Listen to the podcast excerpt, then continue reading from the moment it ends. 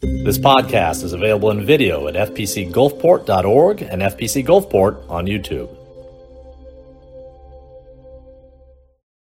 This morning, you and I are on the cusp of a new year. You and I are on the cusp of a new year. That's not a question, that's a fact. However, if there is a question asked at this time, it would be this Do you think that the new year is going to be any better for you than the old year? What do you think? How do you answer that question as you look ahead at what's on your radar in the time to come? Now, for many of us, as we assess the future or as we assess the present, there's three mental images that might come to mind. Now, the first image is that of a cage, and I'll explain what I mean in a moment.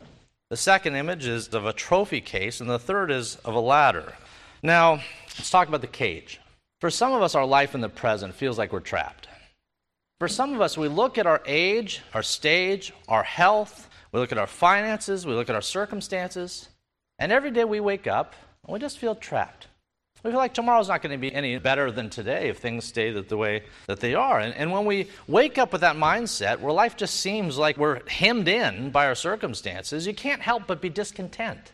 You wake up each day with no great expectation for the future. And so when I ask you what next year will be like, it's, well, probably a continuation of this year, maybe worse.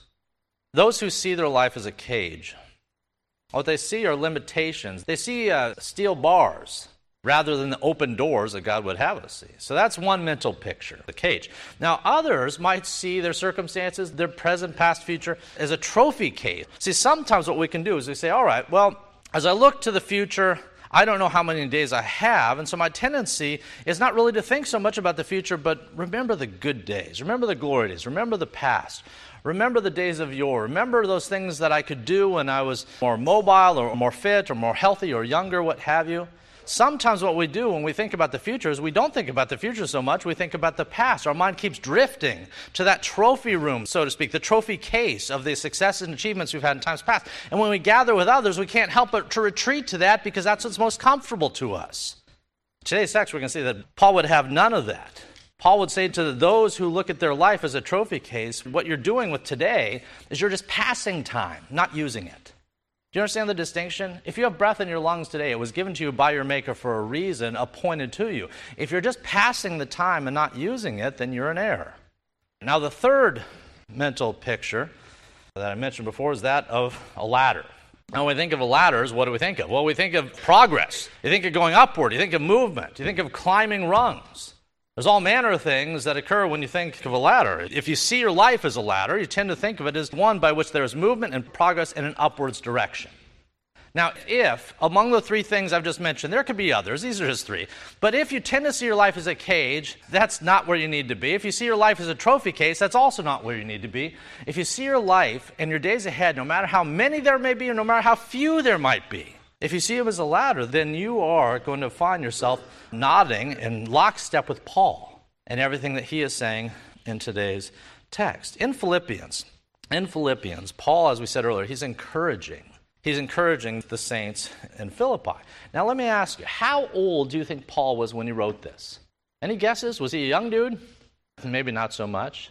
We know he was at least about 60, give or take, maybe a couple years. And we know he didn't live much longer than that maybe 65, maybe something along those lines. So today's book, today's letter, in which Paul is describing his future through really what we can call the lens of a ladder, he's doing that through the lens of an old guy whose body has started to fall apart, and he has more than enough reason. He has more reason than probably any of us gathered to look at the trophy case and just sit back on his laurels and say, Boy, I remember when I preached in Corinth, or I remember how God used me in Athens. I remember how he did those things. He could have retreated there as he looked to the future and just stared at the trophy case, but he doesn't do that. And he certainly doesn't view his life as a cage, which is ironic because guess what? He was in prison. The very time he wrote the book of Philippians, this man was under house arrest. This man was in prison. The guy who tells you don't look at your life as a cage was actually in one, so to speak. However, you would never know it by just looking at this text. You would never know it if you just were looking at the passage that we're looking at today. Paul was a guy who could have been tempted to get frustrated by his present circumstances, see nothing but bars. Or he could have spent all his time thinking about the glory days of prior ministry. He could have done either, but he did neither. He could have done either of these things, but he didn't do either one of them. Instead, he saw his life as a ladder, and there was always another rung, no matter how few the days were ahead of him. No matter how few the days were ahead of him, he saw his life as a ladder, and there was still another rung to climb, another rung to reach toward. The same is true for all of us. There's always another rung. And chances are it's right in front of you. And chances are you know what it is. The question is not whether there's another rung, and it's usually not whether you know what it is. You probably do. The question is what's keeping you from grabbing it? Well, in today's text, Paul is going to exhort us to reach out. He's going to exhort us to grab that which God has put right smack before us. He's going to say this He's going to say, Brethren, I do not count myself, even I, Paul the Apostle, I do not count myself to have apprehended, but this one thing I do I forget the things that are behind. I forget the things that are behind, and I reach forward to those things that are ahead. I press forward to the goal of the prize of the upward call of God in Christ Jesus. Let's consider what it means to press forward to that goal as we return. Verse 12 of chapter 3, not chapter 2. Uh, verse 12 of today's text, and we'll work our way through the balance of these verses. So, chapter 3, verse 12. Not that I have already attained or am already perfected. He's acknowledging that even as an apostle who's been doing this for a very long time, he's not there yet. He's not resting on his laurels. So, not that I've already attained or have already perfected, but I, I press on that I may lay hold of that for which Jesus Christ has laid hold, laid hold of me. All right. In order, again, to understand any one text of Scripture, it's helpful to understand the context of Scripture. If you look at any one passage, you flip your Bible open and you see a verse and you say, Well, this verse is meant for me. The question is, All right, all right. Maybe God will use that mechanism to show you something, but it's really helpful and it's really important to look in the context of which the words were originally spoken. Now, earlier on in the book of Philippians, Paul referred to a group that he referred to in Galatians and other letters, and they were called the Judaizers. Do you remember who the Judaizers are? We studied this at some length when we talked about Galatians. The Judaizers were these guys who came into the early church, who came into these young churches, to those who were learning about Jesus, in many cases for the first time, and they came in to this church that was talking about Jesus and doctrines of grace, and they inserted something. They inserted works. They inserted an emphasis on all the old things. They said, if you want to come to Jesus, amen and amen, but come to Moses first. This is why they called the Judaizers. They were taking Christianity and, and, in effect, they were leavening it with all of the old practices. If you wanted to be a believer, amen and amen, get circumcised first. Then Jesus will talk to you. That was the mindset. And Paul fought this at every corner. They put such an emphasis on works, it drowned out the doctrines of grace. They were legalistic in the extreme. Now, Paul knew something about legalism. Why? Because he had been a Pharisee. Paul, earlier in Philippians, he says, Hey guys, you know, I know something about this stuff. If ever there was a Hebrew of the Hebrews, I was him. If ever there was a Pharisee, if ever there was someone who could have been saved simply by keeping the law, it would have been me. Because I tried all that and it got me nowhere. So he says that just a little bit earlier in this book. He had once been a Pharisee. He once believed the sort of things that they believe. He once prided himself that God must love me because I've done enough. God must love me because I have opened the portals of heaven by my works. And on the basis of heaving myself on his golden shores, he'll recognize I deserve to be there. That is the end product of any religious system that is based and founded upon what you do, upon your works instead of that, instead of on the basis of the work of Jesus Christ on Calvary. You understand this distinction is really important. And to say that a gospel of works is anathema is not incorrect because that's exactly what Paul calls it elsewhere. He says that's an accursed, a doctrine, a gospel that puts your salvation on the basis of what you do to earn your place in heaven. That's not the gospel of Jesus. That's not what we see in Scripture. Now, earlier in chapter 3, Paul had made this clear to the Philippians. He says, All right, guys, let me make this abundantly clear. I used to be that Pharisee. I used to be the Hebrew of the Hebrews. I used to be this guy. But let me prove to you that I'm no longer him. He said this earlier in Philippians 3. He says, The things that were gained to me, the things I used to value, the trophy case, so to speak, these things I now count as loss. Loss for Christ. Yet indeed, I also count all things for loss, for the excellence of the knowledge of Christ Jesus my Lord, through whom I've suffered the loss of all things, and I count them as, as what? Rubbish. It's a British word for trash.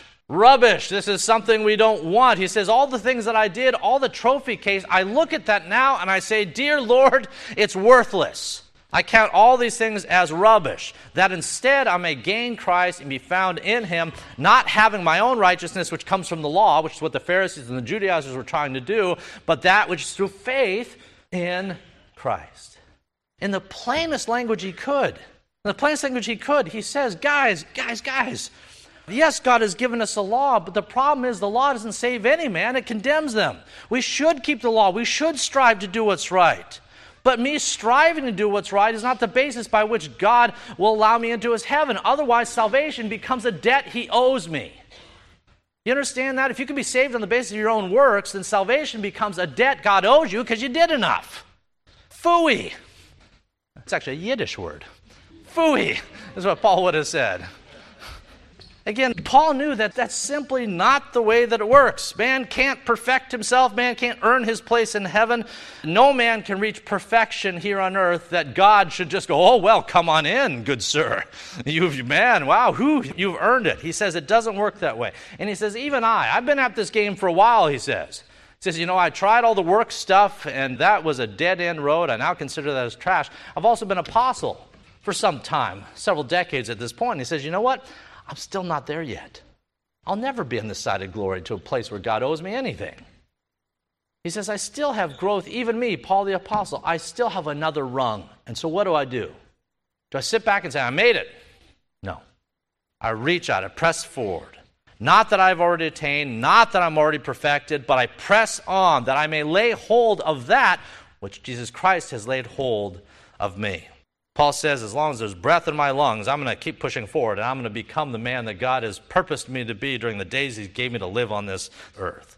No matter what your age or stage is, no matter how many days God has appointed for you left, that's a good goal. Become more like Christ and be the man or woman that He has called you to be. All right, let's look at verses 13 and 14. Brethren, I do not count myself to have apprehended, but one thing I do, forgetting the things which are behind and reaching forward to the things that are ahead. I press towards the goal for the prize of the upward call of God in Christ Jesus. You know, for some of us, our past or our history has been pretty good. For some of us, we look back and go, I've lived a good, blessed life. For others, we look back at our past and we say, this has just been brutal. This has just been a, a horrific decade or past number of decades. For most of us, life is really a mix. Some years seem to be better than other years, and in general, our life is like a sine curve, up and down and the like. But here's the thing whether you're past, recent, or long term, whether it consists of glory days or nightmares, in either case, your past may be distracting you from your present and your future. That's what Paul's saying. He's saying for some of us, our problem is that our past, whatever it is, is distracting us from what God would have us do today. And so, what does he tell you? He says, I forget those things. The bad things that would cling to me and hobble me at the kneecaps and keep me from taking another step, I don't linger on that stuff. But he says, I also don't linger on all the successes. He says, I don't need to go there. God's got plenty on my radar in front of me. You know, if you're driving a car, you might occasionally look in the rearview mirror, occasionally, but you don't spend your whole time looking in the rearview or what's going to happen. Well, you know, you're going to crash. Young people don't do that. You use occasionally, you'll look in the mirrors. You don't spend all day looking in the mirror, looking behind you. You need to be looking ahead, otherwise, you're not going to get where you're going and, and you'll crash. So, with that said, then verses 13 through 14, Paul's saying, look, be careful that you're not distracted, good, bad, or otherwise, by what has come before you. The question is not what last year looked like. The question is, uh, what's on deck? What's coming up around the corner? What has God put smack before you? You ever want to know what God's doing in your life? Just look at what God's doing in your life. For most of us, we think it's like this esoteric question, like, I got to know way ahead of time what He's going to have me doing in five, ten years. God usually doesn't work that way. But I'll bet you He's told you right now, He's placed before you right now something you need to work on today.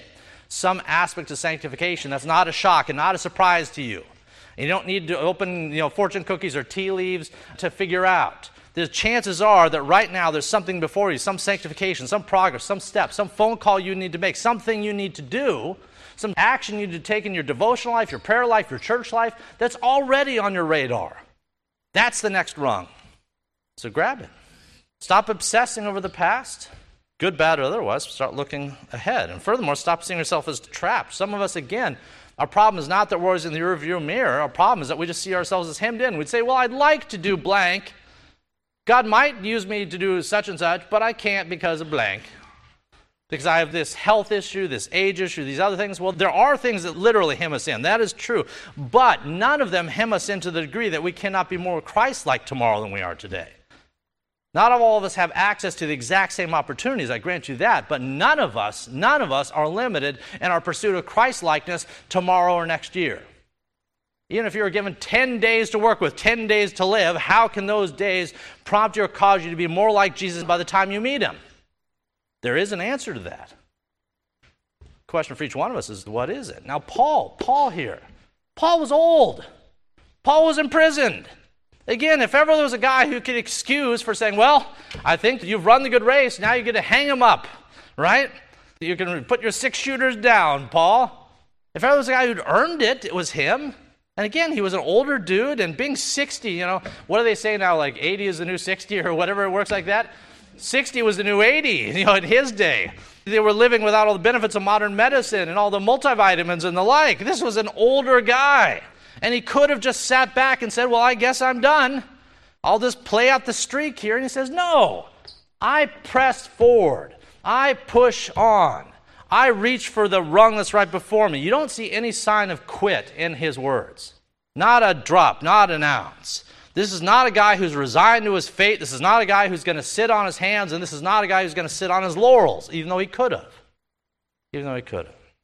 Instead, this older gentleman sounded like a young athlete if you read his words. This old guy who probably had, you know, creaky knees and graying hair and wrinkles and the like. What does he sound like when you read him? He sounds like a dude who's a young athlete because he used athletic terms. He talks about a fight he's going to fight, the race he's going to run. I'm going to press forward, I'm going to reach the goal. Who talks like that? Athletes. Those engaged in competition, those who want to win. Those who are committed to being on the track, not sitting at the concession stand. Many of us, if we were to look at our lives and say, Where am I? would say, I'm at the concession stand or the souvenir stand. But the question is, are we on the track? Well, he was. He says, I forget the things that are behind. I press forward. I reach on to what lays ahead. I press on to what lays ahead. This week, there's nothing stopping you from becoming more like Christ. Even if you were under house arrest like Paul, even if your body and mind are slipping with age, even if you're homebound, there's nothing stopping you as long as there's breath in your lungs from becoming more like Christ. How? Scripture, prayer, being in fellowship with others, turning every thought, making it captive to Christ. There's any manner of things you can do from a bed. And if you live long enough, that's where you'll be. That's where all of us will be if you live long enough. We'll have to have other people lead us around, and we won't be able to move around a lot. That doesn't mean our journey's done. There's still sanctification to pursue. If you're a Christian, there's no such thing as spiritual retirement. It Doesn't happen. Not a thing. Paul doesn't recommend this. He says the exact opposite. He says, press on towards the upward call of God in Christ Jesus. Think vertically, not horizontally, with however much days are left ahead. All right, let's look at our next verses, verses 15 and 16. Therefore, let us, as many as are mature, have this in mind. As many as are mature, have this in mind. And if anything you think otherwise, God will reveal even this to you. Nevertheless, to the degree that we've already attained, let's walk by the same rule, let's be of the same mind. He says, guys, let's do this together. The Christian race, what's interesting is it's not a solo venture. It's one that we're running in lockstep with brothers and sisters. And so he says, guys, let's do this together. If anyone has the same mind or they're not mature enough in these things, God will show them, and maybe He'll use one of us to help. But let's lock arms, let's walk by the same rule, let's be of the same mind. Now, at the start of verse 15, you talked about maturity. Not all Christians are at the same level of spiritual maturity. Over the years, I've found that there's two signs I look for when it comes to those who are spiritually mature. The first one is easy, and that's I look for folks who are marked by grace. Not necessarily by intellect or spiritual giftedness, because all of us have different gifts, but the gift is not the measure of the man or the woman. The question is when they implement or put those gifts to use, when they put those gifts to practice, especially uh, among the saints, do they do so in a way that just drips with grace and care? Are they able to take their toes being stepped on Are they cautious to try not to step on the toes of others?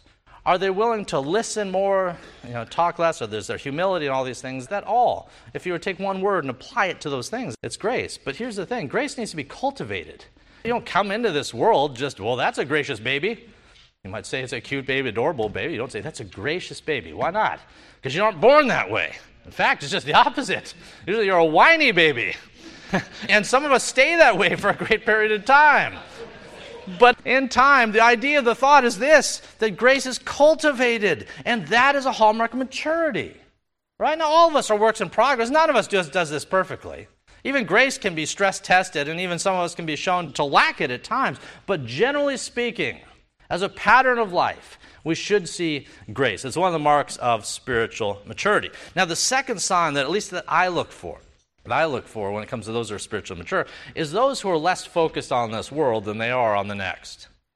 Those who are so caught up in the things of this world, no matter how gifted they might be, those are so caught up in either keeping after the Joneses or chasing the shiny baubles and toys and trinkets of this world. Those who are caught up in this world, no matter how gifted they may be, even if they've been in church a long time, it's not a sign of maturity when you have trouble lifting someone's chin and cause them to look upward and do the things that God would have them do. When there's so many reasons why they want to do all the other things, have their cake and eat it too. Well, guess what? Christianity is a life of sacrifice, self discipline. It's a life of reforming our wants and making them more like Christ's wants. And that means that we stop doing all the things that we want to do and start putting a precedent, a priority on what God would have us do. It dovetails with today's text. In today's text, Paul is saying, Look, guys, we're all used to looking horizontal, right? We all are. But he says, maybe try this out. Let's, let's look vertical. The upward call, kingdom stuff, things that are valuable for eternity. Maybe, maybe we can prioritize that this next year. Maybe we can put more of an emphasis, more of our eggs in that particular basket. It's a sign of spiritual maturity when we do that. Increasingly so. In John chapter 2, Jesus encourages us to have the right kingdom focus. He says, Do not love the world or the things in this world. This is Christ speaking. 1 John 2. Do not love the world or the things in the world. If anyone loves the world, the love of the Father is not in him. For all that's in the world, the lust of the flesh, the lust of the eyes, the pride of life, it's not of the Father, but it's of the world. And the world is passing away. It's like Jesus saying, Look around you. Dear heavens, do you not see in the mirror your own gray hair? Do you not look around you and see everything deteriorating in time? He says, Stop, stop, stop putting all your eggs in that basket of stuff that's just falling apart and rusting and decaying. Rather, think of the things of heaven. Christ says, The world's passing away and the lust of it, but he who does the will of God abides forever. There's things you can do today, this week, that will ring a bell out into eternity. And then there's things that aren't worth your time. What are you going to spend time on this week? How about this next year? Like Jesus, the Apostle Paul knew that the world's passing away. Mature Christians get that. Mature Christians get that. And they teach their children these things. Mature Christians tend to take the long view. They sacrifice now for reward later. They prioritize the eternal over the temporary. Immature Christians don't. Immature Christians are a lot like the character Wimpy from Popeye. You remember that? Yeah, I told you I was dating half the room. Wimpy from Popeye. You know what he used to say? He says, I'll gladly, what? Oh my goodness, you got this. There's more people than I expected. I'll gladly pay you Tuesday for a hamburger today. Right? That's wimpy theology. It's bad theology. Don't be a wimpy.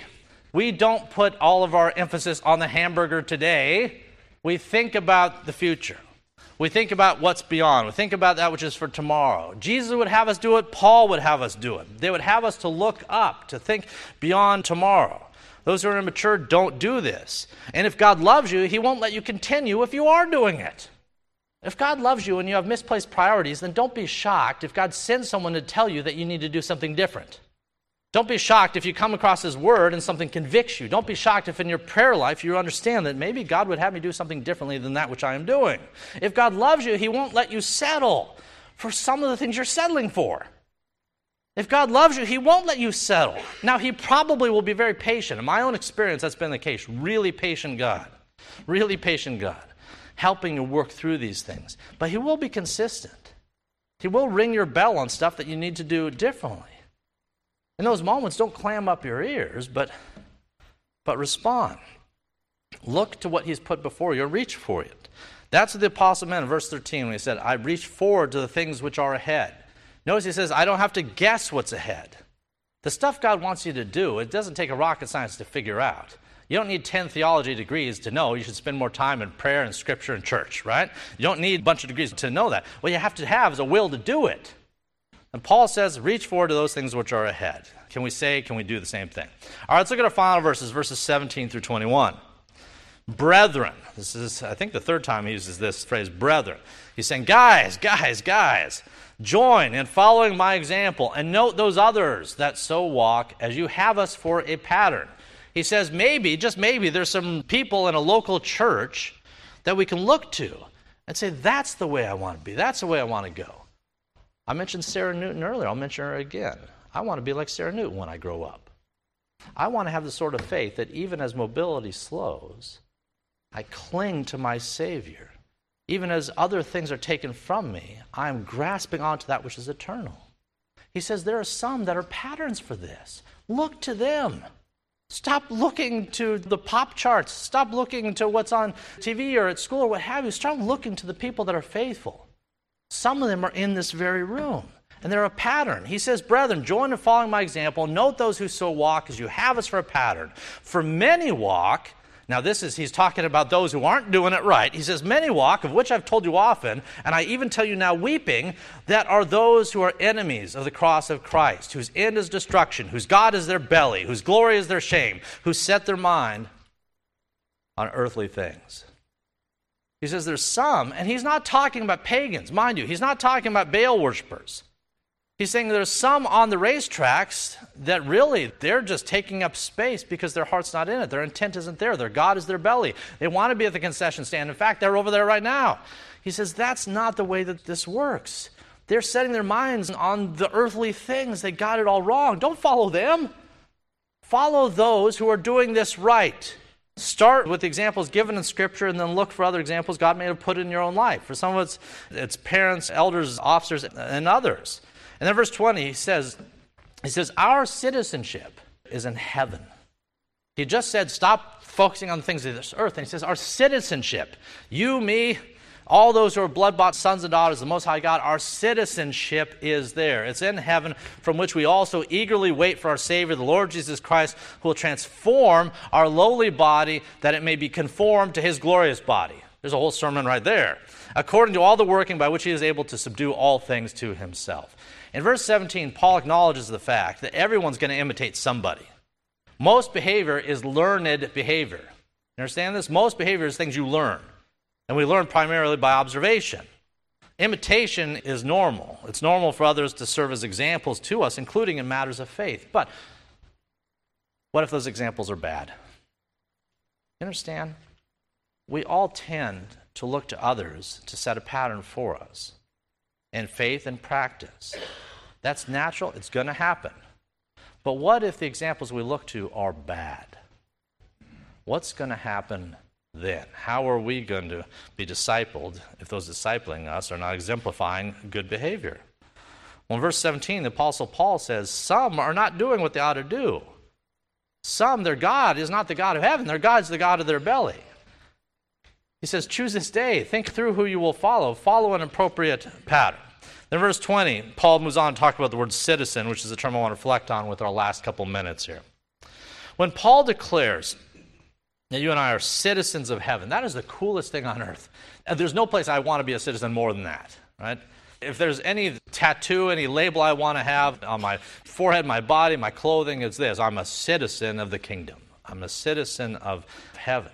Now, when Paul says that we're citizens of heaven, he's saying that this citizenship, that's our chief source of identity. That's our chief source of identity. And furthermore, he's saying that by virtue, every other source of identity is lesser. You understand this? Our home, our allegiances, all the things, the sports teams, the political parties, all that, he says this is lesser.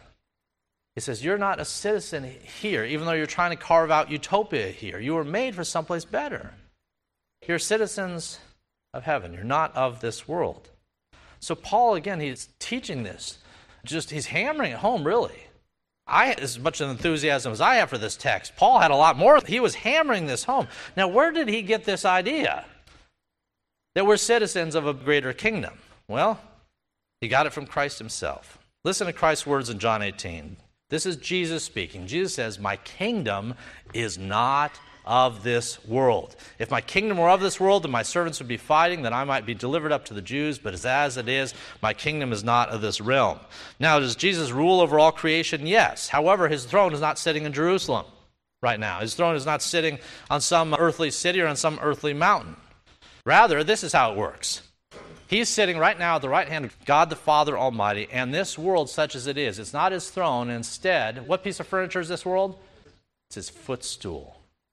This is where I put my feet up. It's not where I reign from. I am appointed to somewhere else, and you are too. Even when he was discipling his disciples, even when he was talking to his disciples on the very night in which he was betrayed, remember they were freaked out, they were anxious because he was about to be taken. They sensed something was going to go wrong. He had talked about dying, and they were all freaked out about that. And he stops him and he goes, Look, look.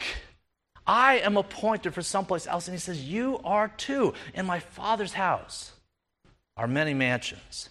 If it were not so, I would have told you. I go to prepare a place for you. I go to prepare a place for you. And if I go to prepare a place for you, I will come again. And I will receive you to myself, that where I am, where I am, there you may be also. Jesus is talking about a different kingdom, a better kingdom, a higher kingdom, a greater kingdom than what we see here. Paul took it to heart, do we? Paul took it to heart. Paul knew that we're just specks of dust on a planet of clay, but we've been appointed something greater, someplace greater. Just like Abraham centuries before, Paul was looking forward to a city with foundations, city with foundation whose architect and builder is God. Like Abraham, Paul realized he was a nomad here on earth and he acted accordingly. So, as I close this morning, let me offer this. The consistent message of Scripture is that you are strangers in this world and you are made for someplace better. You're strangers here. You've been made for someplace better. But the temptation you will have tomorrow morning when you wake up is to think simply horizontally and maybe give lip service to that which is vertical. Encouragement is flip that around. Flip that around. Have your focus be that which is vertical.